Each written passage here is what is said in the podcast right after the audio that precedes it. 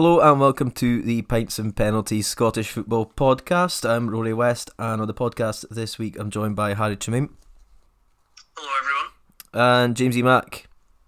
Hello. First pod this season, Jamesie. Looking forward to it. Oh, I'm born ready, mate. Born ready, born to run. The slow branch.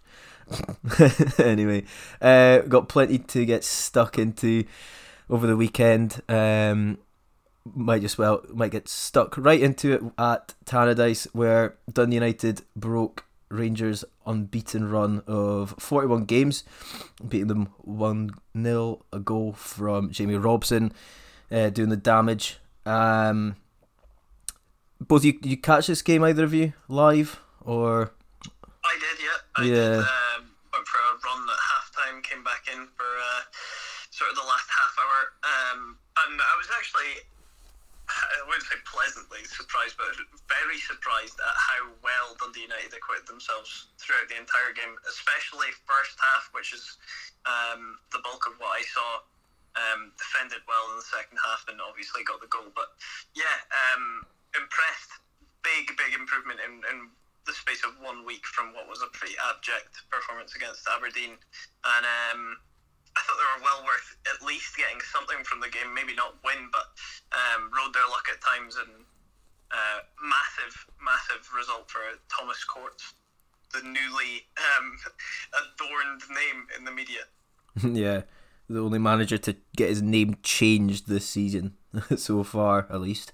Um, yeah, I was so impressed with them, especially given well, as you just mentioned, the performance last week against Aberdeen and the reaction to it as well, and that there was a, a real sense of negativity surrounding not just the the manager and how he set the team up last week, but just the the squad and whether it really had enough about it, uh, especially given the lack of bodies um, that that have come into the club so far this summer. But um, yeah, they, they had a clear a clear game plan and to stifle Rangers. Um, really, you could, you probably would say that they limited them to a few clear cut chances. I wouldn't say Rangers had anything nearly enough to, to win the game. Um, but as well as that, there was plenty of times, I think it was largely from set pieces to be f- fair, but Dun United did look quite threatening. Um, and I suppose it's worth mentioning this was out without um, Lawrence Shankland, who has left them now for a Beerschot in Belgium.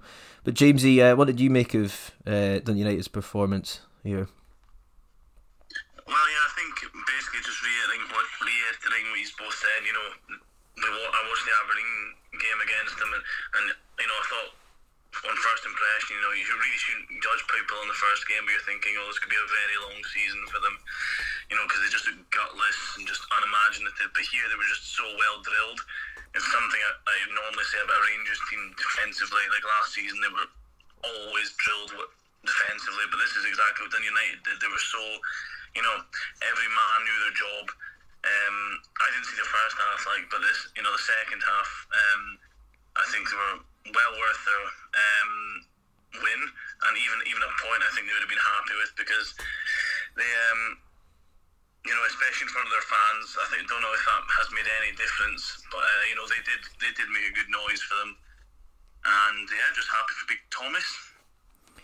I, the the point you're making about the fans, I think this was probably the first. I know it's only the second week, but this is a real instance of the a home support making a difference because there was plenty of times where the the United fans were or Dun United the team were I wouldn't say dropping off, but they at points required a bit of encouragement, and the United fans gave them that, and really boosted them, gave them an extra sort of uh, belief. And it's it's probably worth saying as well that um, in terms of the, the sort of tactical shift from Courts as he swapped from his, his 3-4-3 that he played uh, against Aberdeen to a, a 4-3-3 it looks it looked like anyway. Um, Mark Reynolds dropping out. And I thought the the midfield balance this week was was so much um, well, so much better, and it looked as though there was a clear understanding of, of their roles. I thought uh, Fuchs was probably Robson's probably going to get the the plaudits or man of the match shouts because he got the goal, but I thought Fuchs was just top class, and uh, I thought Ian Harkes had a really good game as well.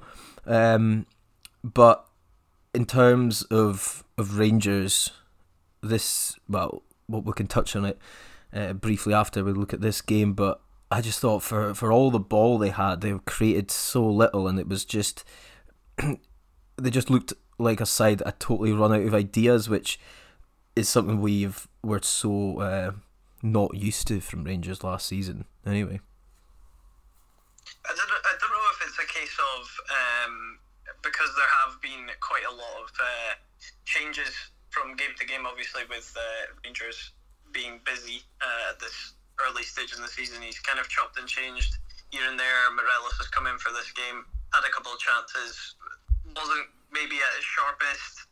Lundstram comes in, for example. Um, I don't know if that plays into it, but yeah, it certainly felt like they just weren't quite on it, not quite as sharp. Um, it's obviously difficult when you're playing games in Europe, but I don't think that that's a valid excuse for a squad as um, as deep and with that much quality as for Rangers. So, and then you know, coupled with the European result, it, it feels yeah they, they just need something uh, a bit of a boost, something to raise morale at the moment because for whatever reason it seems as though they've just dropped off a little bit. Um, I'm not sure exactly what the reason is, but like you said, I didn't think I can't think of a a really good chance that they had Morelos from an angle with a header, and also um, sort of half chance from again the angle within the box. But aside from that, didn't really feel like they opened Dundee United up that much, which um, is quite disappointing. Because another thing I wanted to say quickly about Dundee United was sometimes out of possession they were quite uh, bold in the way that they set up. It was kind of a 4-4-2 um, shape where Harkes would push up alongside Clark. And sometimes, even though I agree with you that Fuchs had a really good game, kind of screening in front of the back four, um, there were times where there was space in behind the, the midfield four, but they never seemed to capitalise on that, which is really rare for a Rangers team with, like I said, really talented attacking players. I'm not sure if um, obviously mentioned about Dun United's balance in midfield as yeah, you mentioned there with with Lundstram coming in. I just I didn't really see the need to have a three of Lundstram, Davis, and Kamara in a game where I think you were always expecting Rangers to dominate the ball. I don't think either of those guys are players that can potentially push up into say a number 10 position if you if you were in possession of the ball um, and it it just seemed at times they were getting in each other's way, and it seemed as though also that it, it, they didn't allow the fullbacks to get as forward as as they usually do, and then it also doesn't help when you've got a guy like Kent who is just totally out of form, looks an absolute shell of his former self. I, I really don't know what's happening there, and again, he was really bad against Malmo last night. Um, and I just, I'm not really sure what Gerrard was thinking with that midfield three there. I'm not sure if he had um, Tuesday in mind, but yeah, not not totally convinced by that team selection. I think um, just now they're really screaming out for uh, Ryan Jack in the midfield, and I think it's going to, unfortunately for them, they need to remember that. Um, for example, Arfield and Davis, they, they're not young anymore. You know, they. I think with his rotation, he needs to get it right because, like for example, Tavernier and Barisic, you know, these players have played a lot, a lot games. No, Tavernier was in, they were actually both fullbacks were injured last season for a bit, but you know, I think they are the likes of Davis and even Kent. I think they're still maybe burnt out from last season. I don't know. I just think they look really lethargic, and again, over reliance on maybe older players, perhaps. Yeah, I think um, you, you're you're definitely looking at a point where Davis is, is certainly not going to be able to play every game because he played last night, and I thought again not going too far ahead with the game against Malmo, but I thought Arfield looked really out his depth, whereas maybe he'd have been a better option um, against Dundee United. Also thought they looked much better when um, when Scott Wright came on and he came on for Lundstram and the shape changed a wee bit, but but by that point, um, United were already one 0 up and they were chasing the game and. Despite him coming on playing quite well and Rangers looking a wee bit better when he came on, they still didn't create an awful lot. And I just thought as well when you're you're getting into the latter stages of the game, um, their delivery wasn't great. There wasn't any op because I think on commentary Andy Walker said something like when Defoe came on, he'll have one clear cut chance. It's a guarantee, but he didn't. So what's gone wrong there? I don't really know. But I guess to switch back to Dundee United, um, it's a bit of a. It's one of I think Robbie Neilson said last week when um, Hearts beat Celtic that you've got to follow it up, and it's a bit of a cliche, but Dundee United need to go and do that now. Um, there's no point in playing so well and then go, sort of returning to the sort of performance they put in against Aberdeen. But do you reckon this is a turning point in their season already? I think it could be because I think that Thomas Courts uh, will have plenty of encouragement to be bold um, in terms of his team and, and sort of uh, shape uh, that he, he goes with from this point onwards. Again, I, I quite liked the fact that he had set them up uh, out of possession almost in a 4 4 2 because it, it meant that, unlike some other teams who we'll discuss today um, in difficult games, um, when they actually did win the ball off of Rangers, they had options to go forward. They didn't have an isolated forward in Nicky Clark, uh, plenty support. Um, and uh, yeah, I, I, I, like that. I think that that worked and that suited them. It suited some of their personnel. I think Mulgrew looked a lot more um, settled in a back four as opposed to the, back three that you mentioned, Rory. So I think uh, it's big encouragement for them. Obviously, there's different uh, expectations when you play. Um, well, a side that isn't Rangers. Um, you know, you've got more impetus to get on the ball and have a bit of possession dictate at times in a game. Um, so it'll be interesting to see how they adapt to that. But yeah, encouraging for sure. Uh, Jamesie, any last thoughts on uh, this game before we kind of shift on and touch on Rangers in the Champions League? Yeah, I was just gonna. Uh, Harry just mentioned it about Mulgrew. I think we didn't really give him a fair shout. I thought he had an excellent game. He mm. read pretty much every ball, and you know he wasn't afraid to you know, there was a couple of interceptions he made that, you know, before he even came up to Danny United, I thought he was, he, you know, I didn't imagine making things like that. So I think he, he deserves a bit more, uh, just a bit more of a shout out. But yeah, credit United.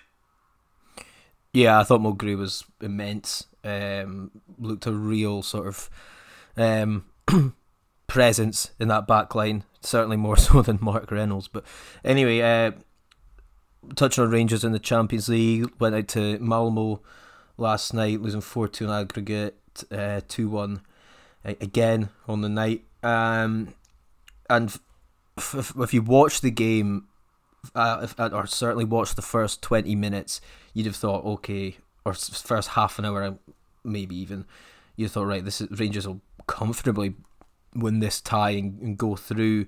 And they they just totally, especially after the red card just before half time, they just totally dropped off. And again, they didn't look anything like the team that we're used to seeing, especially in Europe. Just almost looked as though they took their eye off the ball a wee bit. And I think full credit to Malmo, they, they deserve to go through, but especially given the performance in the, the second half with 10 men.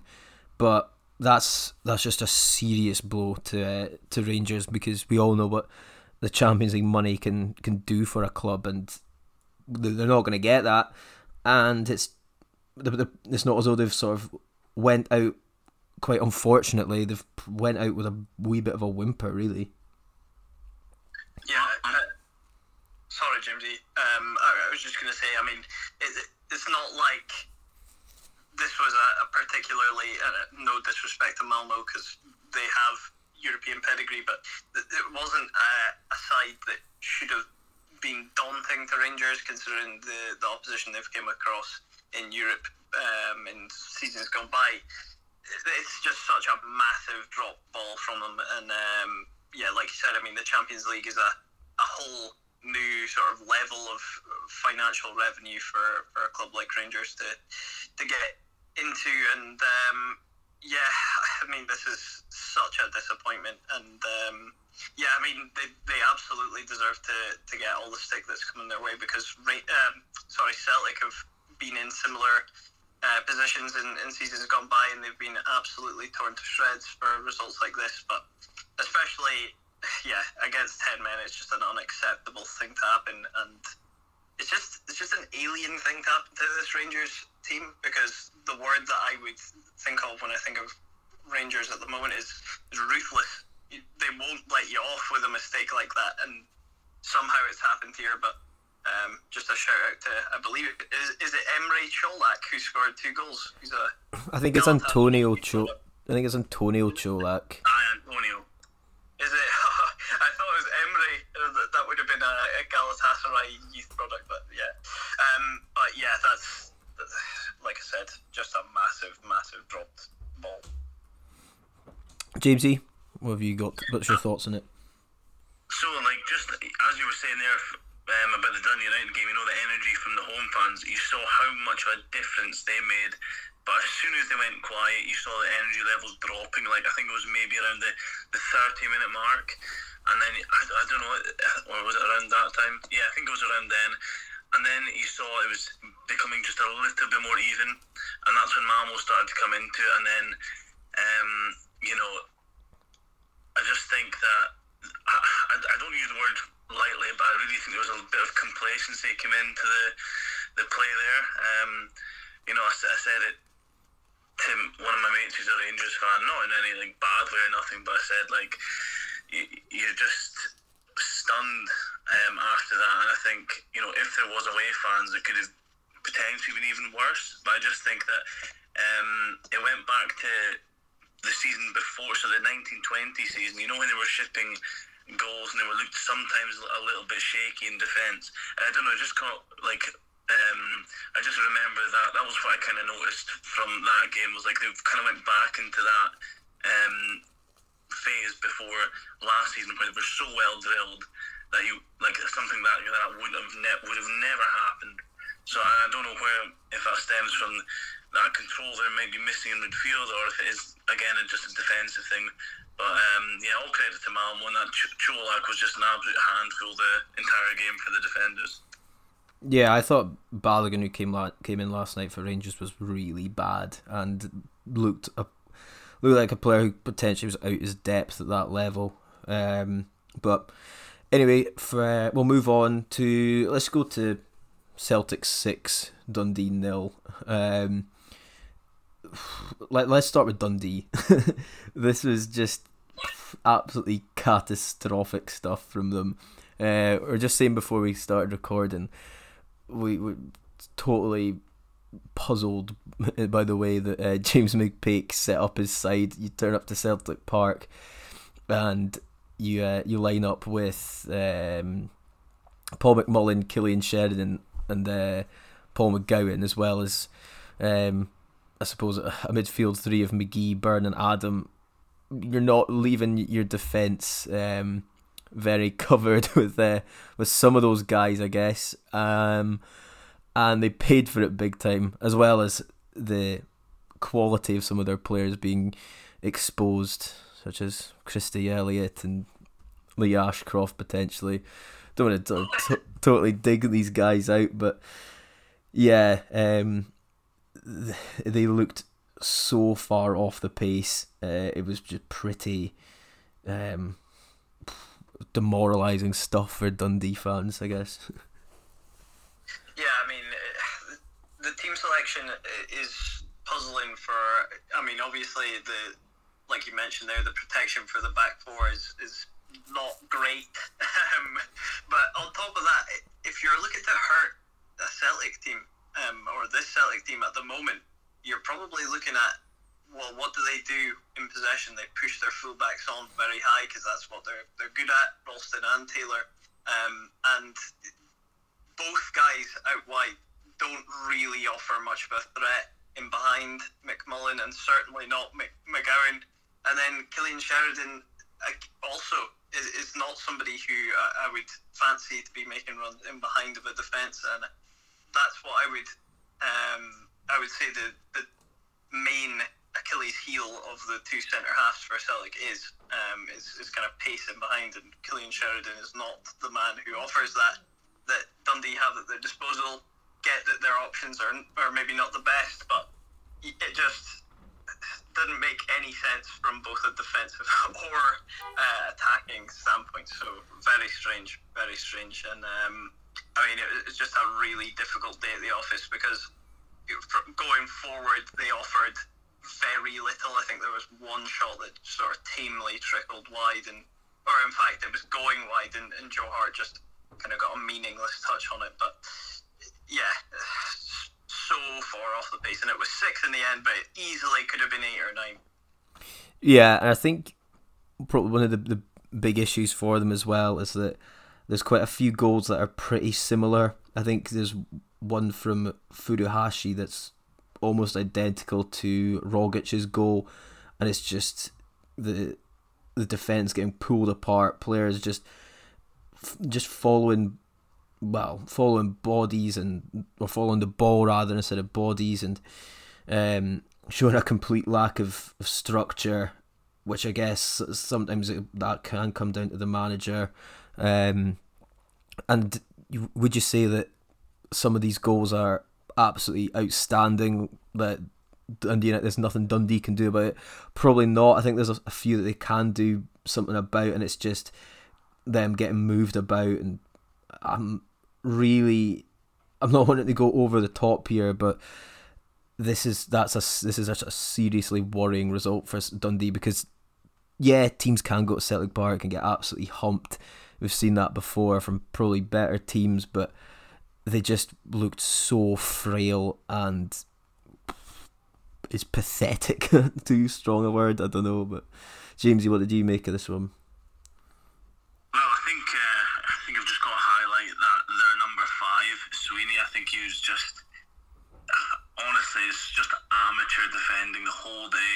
Um, you know, as a defender, you know, marking and anticipation is like the bread and butter. You know, anticipate the cross, anticipate where your the man's going to run, and he just, uh, you know, he said yourself, he's just all at sea.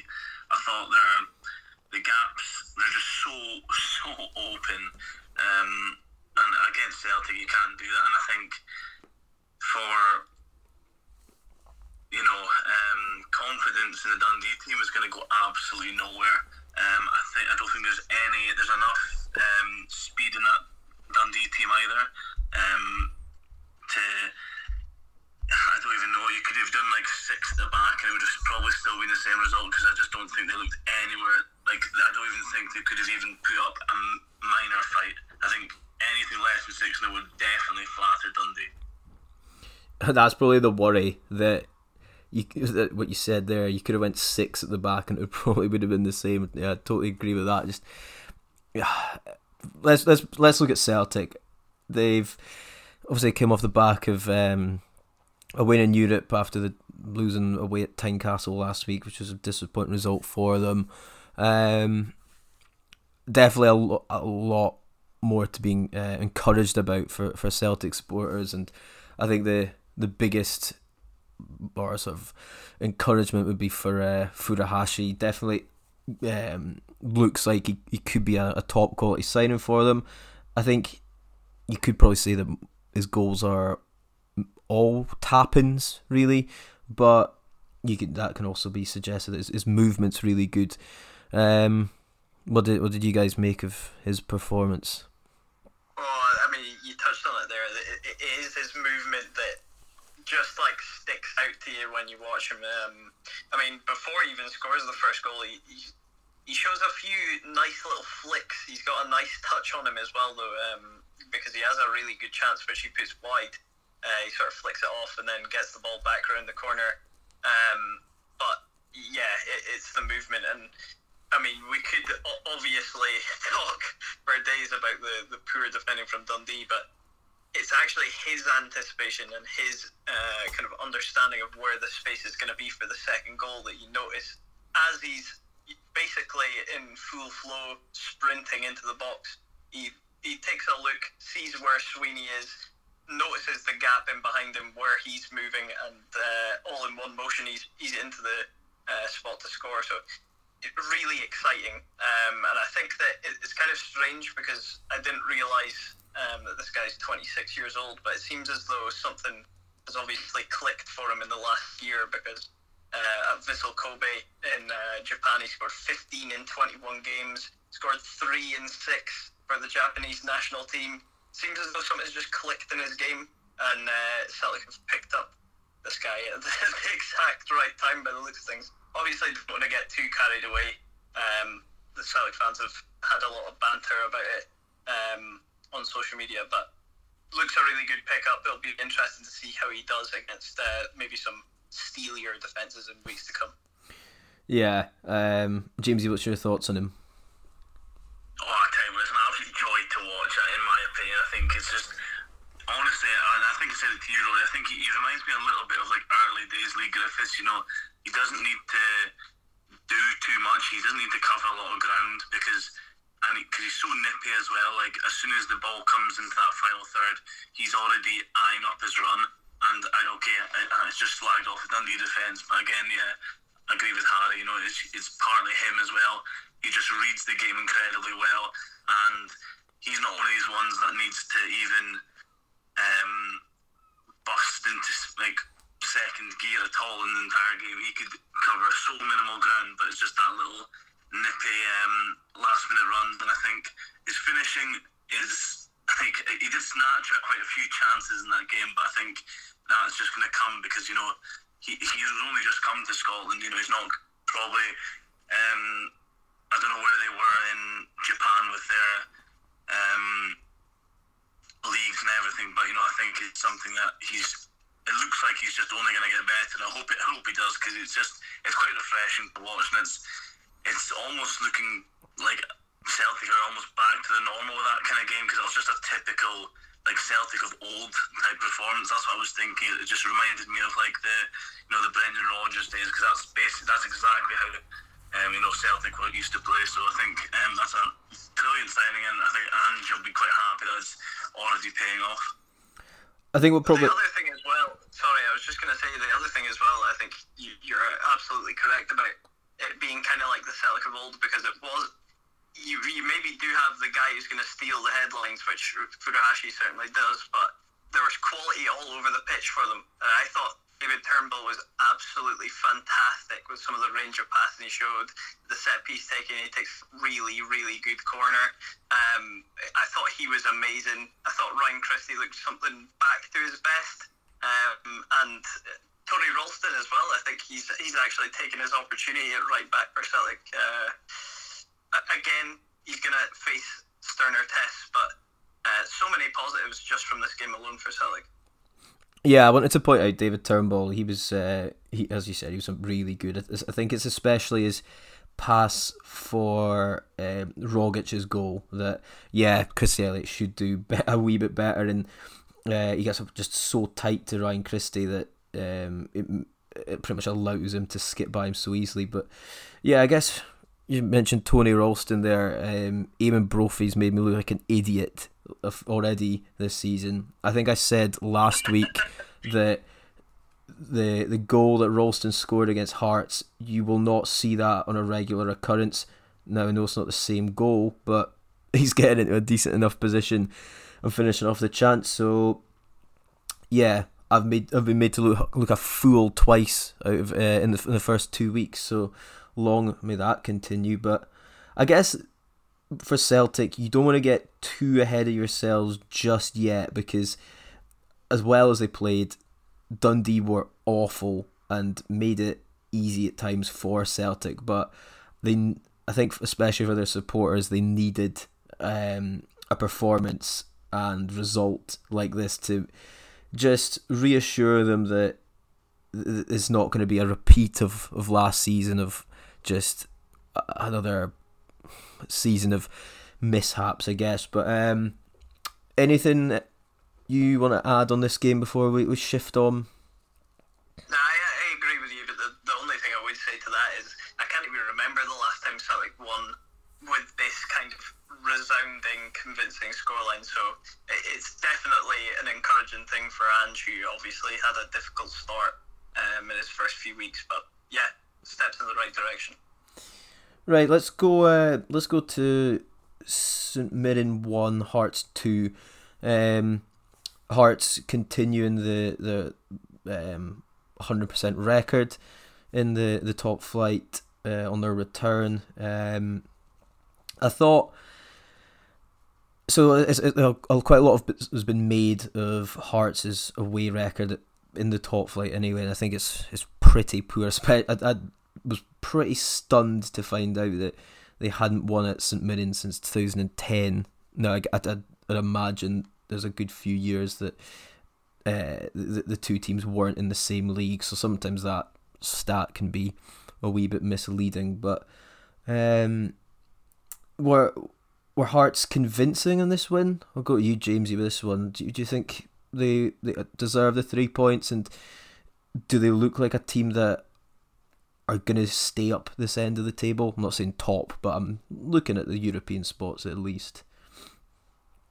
Uh, I think, well, granted, I've only seen the, uh, the highlights and everything, but I think, you know, from, from what I've seen, they seem quite in control. I think, um, you know, what I did think was some a type of performance you wouldn't expect away from home. It's kind of it's what you would expect at Tynecastle when they'd dominate a lot of the ball. I think they limited to uh, limited St Mirren to you know not not really allow them much into the game.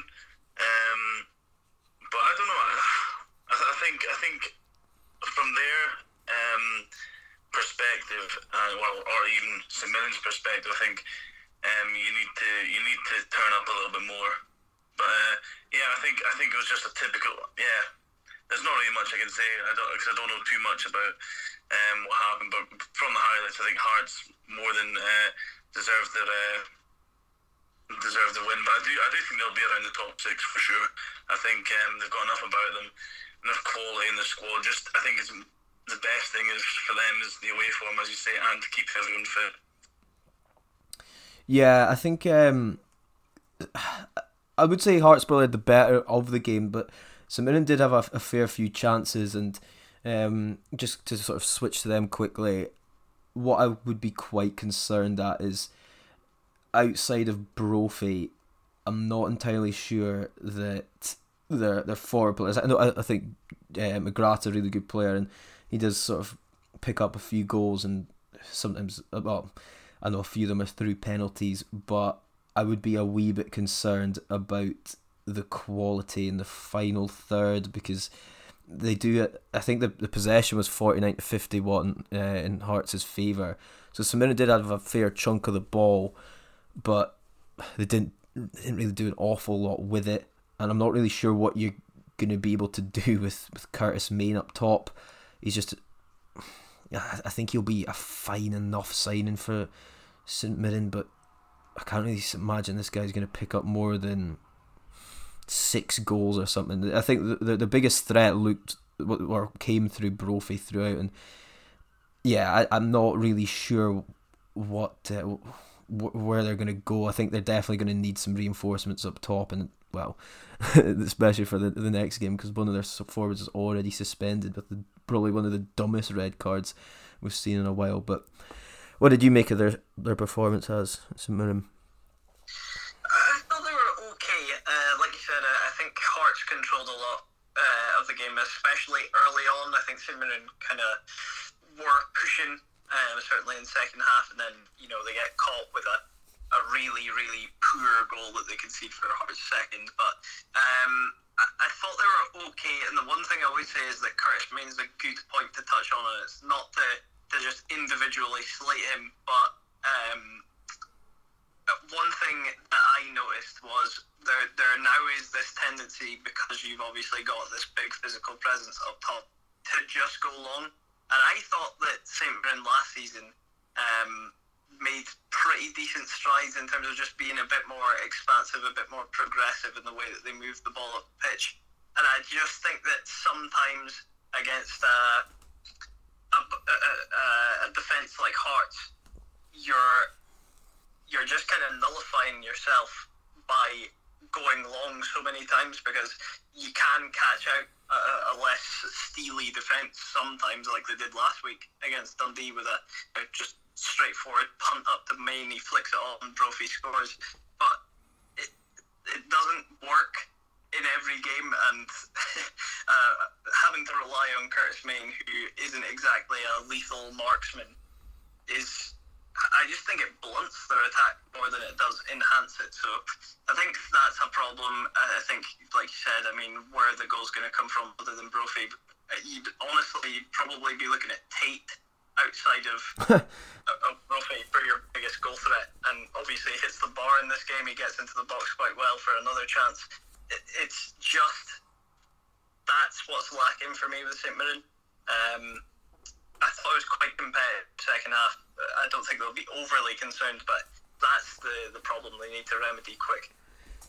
Yeah, I think that's probably uh, one of your big concerns is that you've got Richard Tait playing at uh, right wing back and Joe Shaughnessy, your centre half, probably having better chances in the penalty area than Curtis Main, one of your strikers, and um, well, I'm, going to imagine Kristian Dennis as well, even though I think his only highlight that was in the SPFL's package was him getting sent off. So um, I can't imagine he was he picked up any decent positions. But I think like I just in the, in the way they lined up, I think they matched Hearts and uh, St Mirren matched each other up, and you look at like Greg Kiltie in number ten for them, and I don't really think he, he, he popped up at all in the in the highlights package. And is that is that an issue with going long all the time? You'd maybe think that going long, he'd be popping up for the second balls, but never really picked up those positions. And a lot of the good chances where uh, the, the, the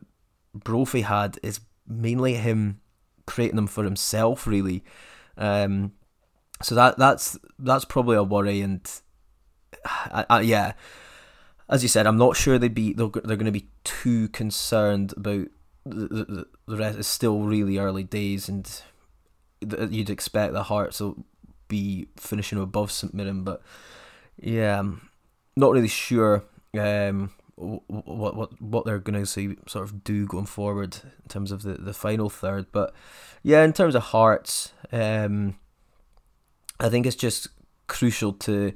I think at this stage, when you're you've just returned to the league, if you can just keep on p- picking up results, and then the performance will kind of add or add the performance to the results. It's such a important thing when you're you're you're getting used to the new season. But um, yeah, I think uh, have you guys got anything else to add on, on this game, or do you want to move on?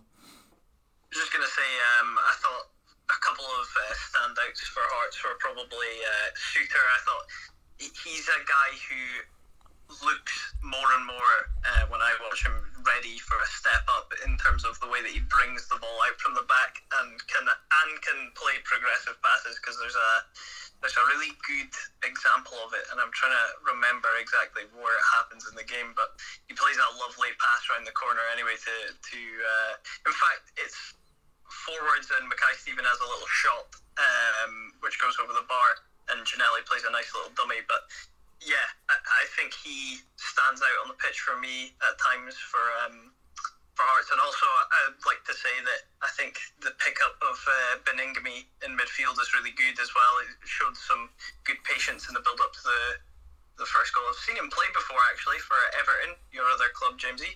Um, impressed with him. Yeah, I think um, both him and Haring in the centre of uh, the midfield are quite a handy duo for Hearts, especially in an away game. Um, I, I think that's going to be a useful, um, yeah, a useful duo for for Neilson going forward.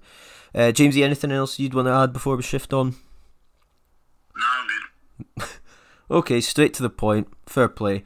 Um, okay, let's go to uh, Hearts' Edinburgh rivals, Hibs, winning 3 0 uh, at home to Ross County. Um, second game this season for in the league where they've, they've scored three goals, two of two. Um, exact same goal scorers as last week as well, um, which I just sort of noticed when I was uh, looking at the, the the result earlier on. Um, but my God, did Ross County make it easy for them? Um, I think I saw a lot of people say that with Hibs obviously 3 0 up at half time, it was going on 5 and 6. And um, I'm just kind of assuming that the, the lack of, well, any more goals for, for Hibs was down to maybe players taking the foot off the gas with an eye on the Europa League on Thursday because that ties in the balance with the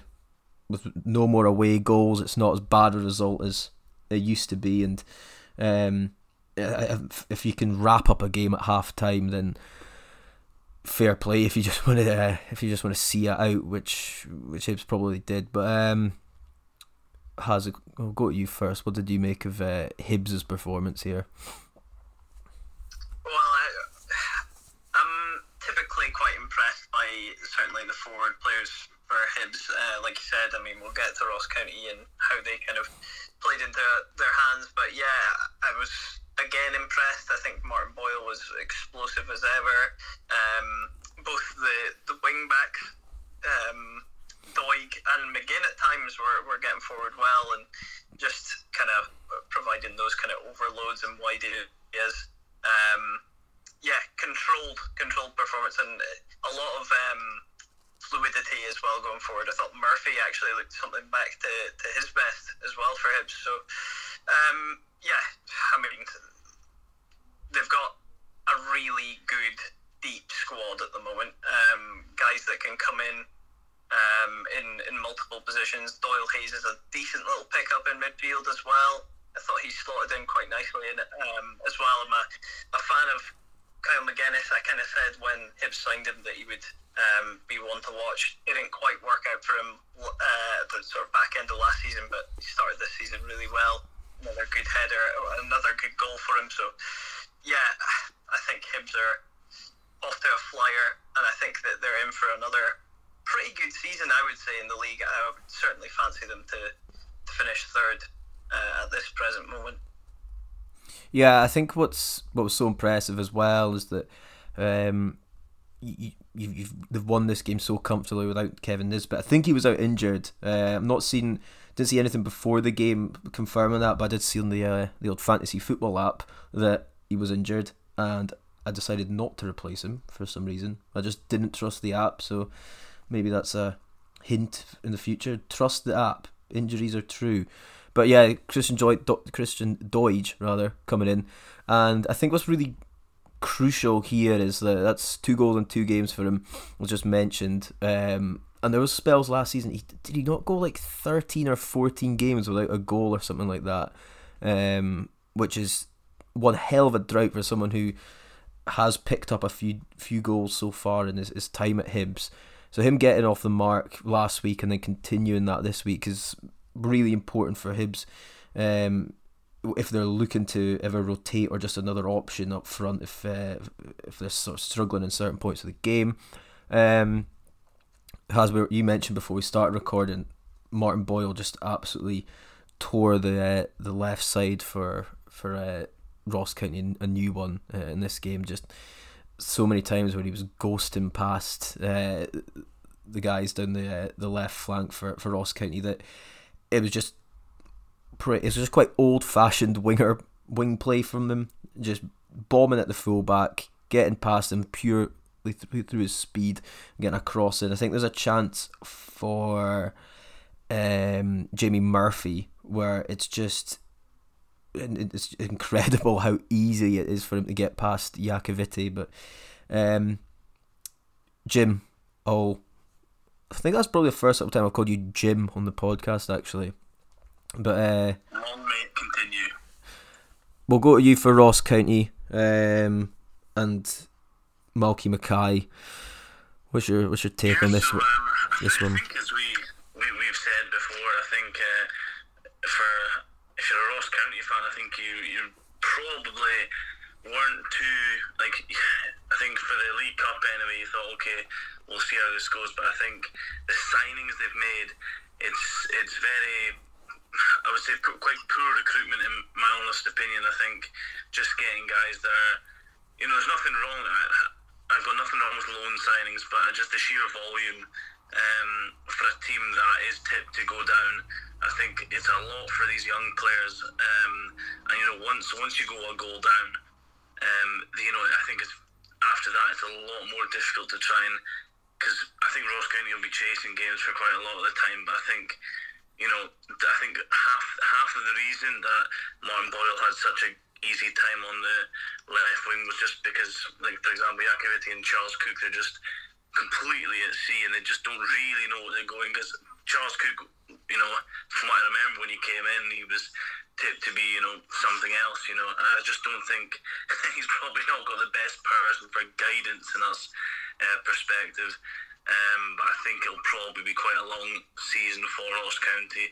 But I do think they need, uh, it's maybe a bit cliche, but I think they need a couple more experienced players or people that are going to be there. Um, you know, a bit long term um, signings because I think if they continue like this, you know, th- these guys don't have time to gel. I think um, there was five players or something. I think I remember hearing that have not even played yet. So I, th- I think obviously the signings were made quite late as well, so they've not really maybe had much time to implement. Well, I would say system, but I don't think they've got really got one yet. Um, but yeah, I think very poor from Ross County, but you can't give any, can't take anything away from Hibs. I think they're absolutely electric. Has I've got to say though, the one thing I would say, and it's not even necessarily a defence of Charles Cook, because I thought that you know for the role that he's being asked to do, he's not performed well. But that is not the position that he had been playing when he came into Ross County. He was a winger, um, and now he's playing as a wing back, which I don't think that Ross County have got many options in that position. I mean, certainly last season they had Josh Reid and Carl Tremarco. Um, now they're playing Charles Cook as a wing back in a game where Martin Boyle is playing out wide on that side of the pitch. And then you've got Iacovitti in behind who as shown throughout this game isn't exactly blessed with the most pace. It's it's just a massive tactical oversight in my opinion. A guy who's inexperienced in that position playing ahead of somebody who lacks pace, it, it's just a recipe for disaster, and that's that's why, like you said, Rory, he's just flown past them um, on multiple occasions. And actually, at times, Charles Cook is out of position, and a guy like Jordan Tilson is having to cover for him. So, yeah, massive problems. As you said, Jimsy, it just kind of feels as though Ross County don't have a set system, and it, it's it's very dysfunctional, very disorganised, and um, yeah, I mean, obviously he's, he's not got the best options. There's been quite a, a significant turnover of players, but I mean, as a coach, you've got to adapt on the fly, and I, I feel like that's something he's overlooked massively in this game. yeah, it seems as though he's thought right. Okay, this is a system that I, I don't know if he's trying to. He, he's expecting Hibs to go with their three at the back as well and try to match them up. But if that's what he's he's tried to do, then he's he's failed spectacularly. Um, and then yeah, the the sign is it Jake Vokins from uh, Southampton. He's a he's a left back. He wasn't in the squad, so I'm assuming he was injured. Um, but surely he can. Surely he realised right. Okay, if if that this just isn't Charles Cook's position, and drops him in there against probably one of the best right wingers in the league. Um, it, you you you'd maybe expect this from an, ex, an inexperienced manager, and I know he's not a, a ton of managerial jobs, but that that was just such a naive team selection from from um, Malky Mackay. And to your point about the recruitment, Jamesie, I I'm already getting the early signs of you, you, know when you see a side get relegated and there's loads of loan players and the supporters just turn on these young guys, um, saying like, "Oh, they, they they don't really care. They'll go back to their parent club and they'll be fine. They'll get another loan, move somewhere else. Whereas they've just left our club, relegated or something like that. I don't know. I'm just getting some pretty bad um, bad thoughts about th- this this squad and where they're going, but um, we can shift on unless uh, either of you want to add anything else on, on this game. I think the positive for Ross County is there's plenty of other clubs who are in a similar position at the moment in the league. So, and obviously a long way to go. And you know, here's hoping that for, from their perspective that they can get things sorted, get a few more bodies in, and, and just get a bit more of a stable shape. Yeah, I suppose another positive for them is they are playing Rangers next, who seem to be losing games um, at will. So uh, maybe they can pick up their first points this season there. Um, right, okay. We'll shift on to Jamesie's two favourite teams in the league. St Johnstone one, Motherwell one. Um, Jamesie, as I said, your two favourite sides in the league. I'm going to come to you first. Um, how how do you enjoy this battle between two tactical geniuses in Callum Davidson and um, Graham Alexander? Well, the only the only shock for me that there was a goal apiece. Uh, I could have nailed on. It was going to be a draw today. I think. Um, today. I think basi- basically on, what I said. It was on Sunday, Jamesie, um, not Wednesday. Oh, sorry, Sunday. okay. So anyway, um, yeah, I think basically going back to how I said on the, I think it was the Hibs Motherwell game, the, the opener there. For these two teams again, Motherwell, uh, but also St Johnstone. It'll be a case of who makes the least defensive mistakes, um, and I think that's pretty much what what it's boiled down to. I think again, Motherwell looks super average at the back.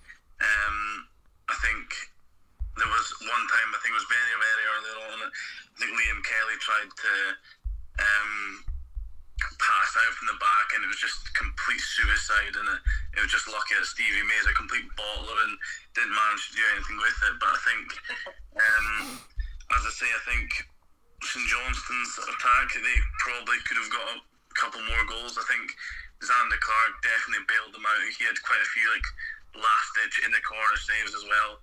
Um, as I say, absolutely no surprise to me that uh, this game ended up as a 1 1. But um, I think the most worrying thing for St Johnstone is the Motherwell goal. I think um, how open Tony Watt was. I just, I think, because Tony Watt again is super bang average as well. And the fact that he's getting that space, and yeah, I think a couple minutes later as well, he got that space again. So I think it's something that they'll just need to maybe tighten up because I don't necessarily think the goal, the two goalkeepers anyway they're fine. You know, there's no problems there, but I do think defensively they just need to sort out. I think. Um, I, I don't know why O'Donnell just looks really. I don't know. He just looks a shade of the player that he was um, at the Euros um, for for Motherwell anyway, and I think this will be again when when these teams come to McDiarmid. I think this is the type of performance they expect, and again, it'll just be outscoring other teams. I know that's just how you try and play football, but um, yeah, I think Van Veen again looked quite good um, for Motherwell. Um, but again, I think St Johnstone probably also looking one eye on the Galatasaray match. So would they have done a bit better against Motherwell? And they probably should have as well. yeah, I had a wee laugh at the O'Donnell's own goal. Just a guy that's not really having any luck at the minute, giving away a pen uh, to make to lose the third goal last week.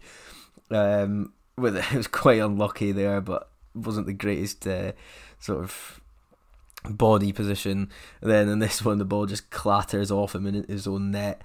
Um, yeah, you wouldn't say that his first two games in the league as as Motherwell captain have gone too well. Um, has what what was your thoughts in this game? Any that is a point of fair result um, for both sides, or did any team edge it? I think it probably is a fair result on the balance of the sort of chances in the game. I think St Johnstone probably over the course of uh, of the match played the better stuff um, at times. Although, as Jamesie referenced, there's a couple of really impressive saves from uh, from Zander Clark, um, particularly from set pieces that um, Motherwell would probably feel they're unlucky not to score. um, in those situations. Um, and yeah, I mean, it does in the end come down to defensive mistakes because I think the um, Tony Watt goal is, is just such an awful um, and disappointing defensive lapse from Liam Gordon, where he's just he's actually in line with Tony Watt, and then he just gives up tracking him um, and gets drawn towards the ball, um, which is not something you used to see for uh, Liam Gordon. I thought he was fantastic throughout uh, the majority of last season uh, for St Johnstone, but yeah, quite an even game. St Johnstone, I think, are more settled in their shape and more comfortable doing what they do in in terms of progressing the ball up the pitch as you saw, I mean, Motherwell not not super comfortable playing it out from the back as they tried to do at times. Um, but yeah, I, I, think on the balance of the game, a draw is fair. Um, St Johnstone will be seriously worrying though about the again. I mean, it's kind of like last season. They're still lacking a clinical guy up front um, who will snap up gifts like Stephen May had in the first half, like James referenced. I mean, he's taken an extra touch for absolutely no reason. Um, and that, in my opinion, is what they're lacking to be a, a serious challenger for um, European spots on a regular basis. Yeah, I, I was pretty surprised by how soft the, the goal was that they conceded. As you said, Liam Gordon's a guy that had a, a, a really good season last year but also just that back three are so well organized and well structured that it is a shock when you see them give up such easy goals. And yeah I, I don't I just don't really know what he's thinking whether it's just a, a lapse in concentration maybe a bit of fatigue setting in from from Thursday night. I don't know but it's it's just so soft and it's it's cost them. But then you, you also made the point about a lack of um, a clinical finisher. There's a chance that falls to um, I think it's Michael Halloran in the second half, um, and he, he's he's got well he's he's not essentially one on one with a goalkeeper, but he's got a really he's just outside the six yard box and it's a really good angle, and he just doesn't hit the corner. And it's a pretty tame shot and it's it's saved comfortably comfortably by Liam Kelly, and it's not even one of the one of those that I'd say is like a really decent save, and just it was just so weak, um, which is is a concern. But I guess it's after after Thursday night, tough tough trip and stuff, and tough game, but I'm not sure it's going to be an absolute. I wouldn't say Callum Davidson's going to be losing too much sleep over over this result, but yeah, a bit of a concern. What was that, Jamesie? As I, think he probably should. I think uh, Motherwell are bang average at the back, and as Harry said, they're just not clinical. I think they had more than enough chances, and again, that's two draws now in the league. Um, they didn't break down Ross County, um, and they've failed to beat Motherwell at home. Which you know, if you if you look at this two scores, I think they really should have. Um, beat that. I think obviously one focus on Galatasaray, but I really think that was a game they should have won.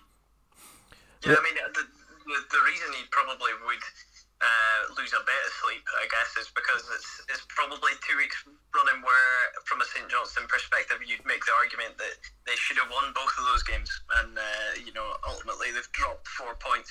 It's not super costly. I don't think they're.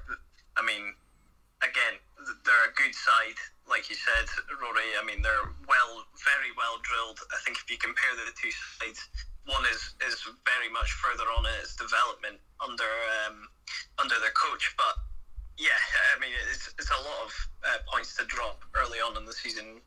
I'm sure they'll pick things up when um, the fixtures um, potentially ease up a little bit. I mean, we'll see what happens against Galatasaray. It's a very difficult game, of course, on paper. Um, give a very good account of themselves out in Turkey.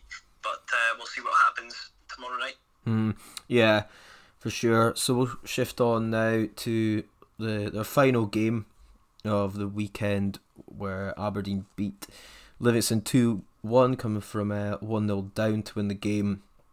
Um, I guess, again, coming off of a, a, a European game where Aberdeen did win their tie, um, or the first leg of their tie anyway. Um, you you you all it's it's cliched. Livingston's not an easy place to go, and in, in more of a sense that in terms of the pitch, really, I just don't ever find that that pitch is is suited to a good game of football. I don't want to like get too stuck into the pitch and um, all the astral stuff, but I just never. I can't remember a time where I've actually seen a really decent, entertaining match on that pitch. But James E, I'll come to you um, because you know you've got a soft spot for Livingston for some reason. Um, what do you make of this one? Yeah, say, I don't think so much the surface. I think Livingston make it hard for teams to play just because the way they, they sometimes just sit in and try and you know go direct and long and counter. Um, but uh, regardless, um, yeah, I think there was some of that you know defensive frailties that we were speaking about um, for Aberdeen again, especially in the first half. I think. Um, yeah, I think there's a couple of times where it, Livingston could have easily been two ahead. Um, obviously the goal, and then a couple of minutes later, I think it's um, is it Pittman? I think it is skews it white. Uh, yeah. yeah. Has no. Yeah, he has absolutely like just skiffs the finish completely. Um, yeah, a decent header from Bruce Anderson. I think you know there was an argument for offside. I don't I don't particularly think so myself. I don't think there's any interfering with play, but I think from an Aberdeen point of view, it's a good three points. It's a very good three points. Um, they, I would say they Aberdeen would have dominated the game. I think they edged it more than anything um, because it was. I thought it was sort of even. If I'm being completely honest, um, I think we really missed. Uh, sorry, Aberdeen really missed uh, Ramirez. Um, I think having Jet as a sole striker, I think it's a complete waste. Um, as I say, the, the presence was just completely missed up front. Um, you know, if if you are playing away at Livingston, sometimes you do want to go long, uh, which is fine to hold up. He just was not in any position to hold the ball up. I think um, the rest of the team seemed to be gelling quite well, actually. Um, however, I think the the midfield was a bit lost without Scott Brown in it. I think the the control in the game happened after he came on. I don't know if it's uh, you know a presence of him coming on or what it is, but I think McGeouch did well. But I think when Scott Brown came on, there was a bit more control, and that's when Aberdeen were pretty much in the driving seat after that. Um, but yeah, uh, still encouraging signs. Still early days for both teams. I think Livingston again, people tip them to go down. I think there was enough about them today um, that you know if, if they came away with a one-all draw, that would have been an easy, good day for them. Um, and a day they also could have easily won it as well. Um, but yeah, and I think you have to feel for the, the keeper because he was quite good when he came in uh, last season, uh, pulled off quite a good few saves. And it's just one of these things that happens. Every keeper makes a blunder. So, uh, but yeah, I think Aberdeen did deserve it in the end. Yeah, I think um, Aberdeen were pretty crap in the first half. Um, in fact, no, not pretty crap. Aberdeen were really bad in the first half. Um, I don't think they got going at all. Barely had. A, I can't actually remember a chance Aberdeen had in the first half. Um, but yeah, once once Brown came on, they were much better. Um, I think there was a few guys that really looked looked off the pace. Um, I thought yeah, Jet was was way off. It as he said, it doesn't look like a, a, sole striker. Um, I thought Niall McGinn was terrible, even though he, he puts in a, the cross for the goal. Doesn't actually find anyone. It's, it, the cross is into nowhere, and it's a poor clearance that actually um, makes its makes its way to Jenks. Um, he looks like a guy that's totally finished. Um, but I, I, even though even though when Ramirez came on, I wouldn't say he he made a massive difference. Um, it is a bit of fortune that Aberdeen got the win. Um, to be fair, I'm not sure I actually feel for the keeper. I think that that's a shocking mistake. um, I'm not. I'm, I don't think there's any any um, excusing that. A, a, a goalkeeper has to catch that. It's just a total lack of concentration, which probably is the difference between a a, a real decent keeper and a, a pretty average one. Uh, unfortunately for him, uh, I know he had a half decent season last year, but that's he's he's he's sold the jerseys there. Um, yeah, a, a, a pretty crucial win for Aberdeen because I know people say the ball it's when you pick up three points when you don't play well, it's a sign of a decent side. But um, yeah, I think the second half performance was a lot more encouraging for them. Uh, what did you make of this one, Has? Well, I think that the the team selection was quite bold from Stephen Glass in the sense that he's he's brought in a lot of guys who um, either haven't played or haven't played a lot of minutes. Gur, um, Gallagher is obviously still kind of returning to full fitness. Uh, like you said, Jenks. I mean, it's quite bold to, to make so many changes for a game, and um, I think that's that's part of the reason why things didn't really get going for a while. Obviously, I think as well.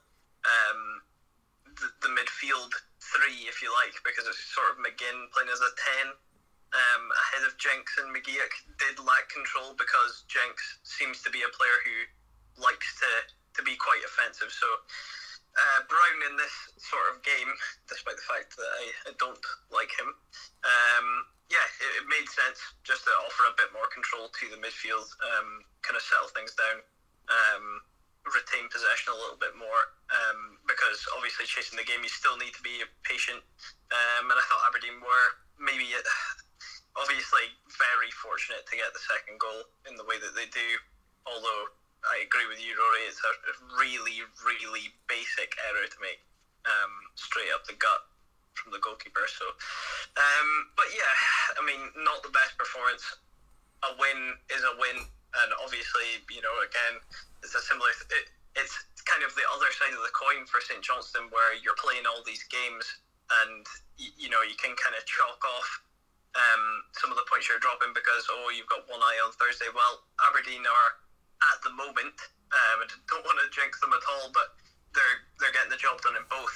So uh, you've got to give them full credit for that, albeit with a, a large slice of fortune. I think Livingston were okay, and, and, and certainly good going forward uh, in the early part of the game, but at the back seem a bit panicky, and especially for that first goal, they kind of just half cleared it away, and Jenks um, tucks it away really well. But yeah, it seemed to be unsettled by the presence of Jet, even though he didn't have his best game either. So that's that's a bit of a problem, I think. Just a lack of composure at the back for them.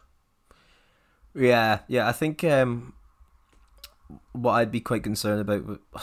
Still early days, but I just thought that going forward, guys like Sibbald and Forrest were quite anonymous. Um, just didn't really get into decent enough positions. I, I thought Bruce Anderson actually had a really good game, um, and even outside of his goal, picked up some decent positions, got had some decent chances, and I thought um, Jack Hamilton when he came on for Sibbald just uh, after an hour, he he made a bit of a difference going forward, um, causing some trouble uh, for the Aberdeen backline, especially going in behind. Showed some decent pace at times, um, so he looks like a, a, a good option. Whether he he continues to come off the bench or maybe he starts with that next to Anderson. Um, and then I, on the other side, I thought when Anderson came off for Gavin Reilly, the that that was a, a massive downgrade. That I don't think that guy offered anything near as much as, as Anderson did going forward. Um, I guess it's just it, will be a massive disappointment for Livingston um, because at that point they're probably if you if you were David Martindale and you you're limiting Aberdeen to a shot from that range on the the weak foot of a young uh, left back you're thinking, fine, that's that's okay. We'll we'll take that all day long. So um, they'll be disappointed they've lost the goal in that that position. But um, yeah, I think uh, that kind of. Have you got anything else you'd like to add in this one, either Jamesie? Oh, uh, yeah, uh, no, as I say, I think, yeah, as you say, the performance first half was poor. I think um, it's it's still still early days for both teams, but um, again again I think David Martin will be. You looked at his face when, he finished, and I know certain members of the, the group will be very happy at how he how he looked at full time. But yeah, I think that's a real sickener. And as you say, if if you're limiting a, a team of Aberdeen's, um, you know, quality to pot shots from like 20, 30 yards, you'll take that absolutely all day. Yeah, that's the one thing I would say that's positive for Livingston is if you compare them to um, other sides we've seen, Ross County and uh, Dundee, obviously um, playing against Hibs and Celtic, you can argue, you know, which attack is more dangerous, what what have you. But Livingston defensively did seem a little bit more stable. Um, I mean, should have, from their perspective, gone on to see out the game and, and get a point, which they would have been more than happy with. So um, defensively, I think they they seem a lot stronger um, than some of the, the other sides that are kind of joining them down there uh, at the foot of the table. So that's one thing that, despite the fact they end up on the, the wrong end of a, a game like this, they can maybe take from it. Right. So we'll round things off there. Um, we'll be back next week looking at uh, the League Cup uh, games that all are taking place over over the weekend. Um, but until then, thanks for listening, as always, um, and we'll see you next week.